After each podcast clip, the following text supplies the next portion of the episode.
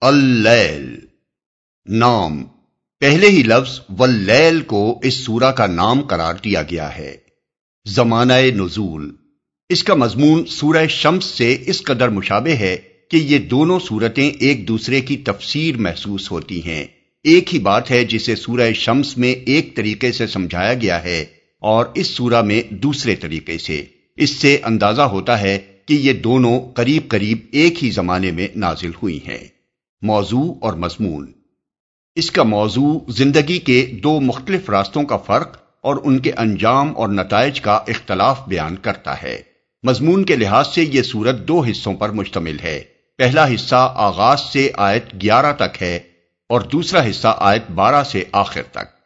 پہلے حصے میں سب سے پہلے یہ بتایا گیا ہے کہ نوئے انسانی کے افراد، اقوام اور گروہ دنیا میں جو سی و عمل بھی کر رہے ہیں وہ لازمن اپنی اخلاقی نوعیت کے لحاظ سے اسی طرح مختلف ہیں جس طرح دن رات سے اور نر مادہ سے مختلف ہے۔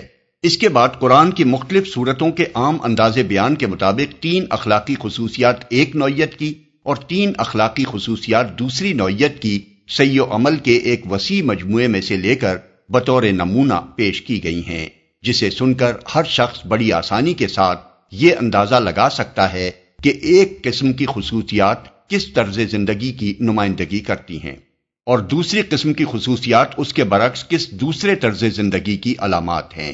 یہ دونوں نمونے ایسے چھوٹے چھوٹے خوبصورت جچے تلے فکروں میں بیان کیے گئے ہیں کہ سنتے ہی آدمی کے دل میں اتر جائیں اور زبان پر چڑھ جائیں۔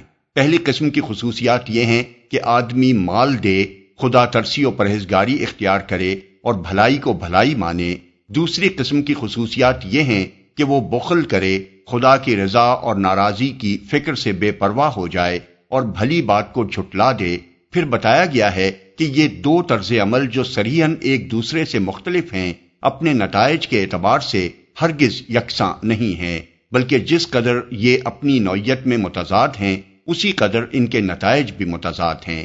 پہلے طرز عمل کو جو شخص یا گروہ اختیار کرے گا اللہ تعالیٰ اس کے لیے زندگی کے صاف اور سیدھے راستے کو سہل کر دے گا۔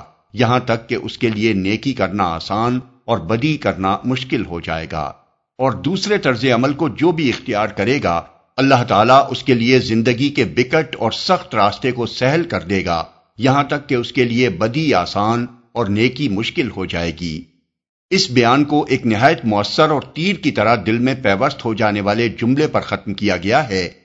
کہ دنیا کا یہ مال جس کے پیچھے آدمی جان دیے دیتا ہے، آخر قبر میں تو اس کے ساتھ جانے والا نہیں ہے، مرنے کے بعد یہ اس کے کس کام آئے گا؟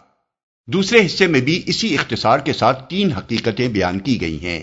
ایک یہ کہ اللہ نے دنیا کی اس امتحان گاہ میں انسان کو بے خبر نہیں چھوڑا ہے، بلکہ اس نے یہ بتا دینا اپنے ذمے لیا ہے کہ زندگی کے مختلف راستوں میں سے سیدھا راستہ کون سا ہے۔ اس کے ساتھ یہ کہنے کی ضرورت نہ تھی کہ اپنا رسول اور اپنی کتاب بھیج کر اس نے اپنی یہ ذمہ داری ادا کرتی ہے، کیونکہ رسول صلی اللہ علیہ وسلم اور قرآن دونوں ہدایت دینے کے لیے سب کے سامنے موجود تھے۔ دوسری حقیقت یہ بیان کی گئی ہے کہ دنیا اور آخرت دونوں کا مالک اللہ ہی ہے۔ دنیا مانگو گے تو وہ بھی اسی سے ملے گی اور آخرت مانگو گے تو اس کا دینے والا بھی وہی ہے۔ یہ فیصلہ کرنا تمہارا اپنا کام ہے کہ تم اس سے کیا مانگتے ہو۔ تیسری حقیقت یہ بیان کی گئی ہے کہ جو بدبخت اس بھلائی کو جھٹلائے گا، جسے رسول اور کتاب کے ذریعے سے پیش کیا جا رہا ہے اور اس سے منہ پھیرے گا، اس کے لیے بھڑکتی ہوئی آگ تیار ہے۔ اور جو خدا ترس آدمی پوری بے غرضی کے ساتھ محض اپنے رب کی رضا جوئی کی خاطر اپنا مال راہ خیر میں صرف کرے گا، اس کا رب اس سے راضی ہوگا اور اسے اتنا کچھ دے گا۔ کہ وہ خوش ہو جائے گا۔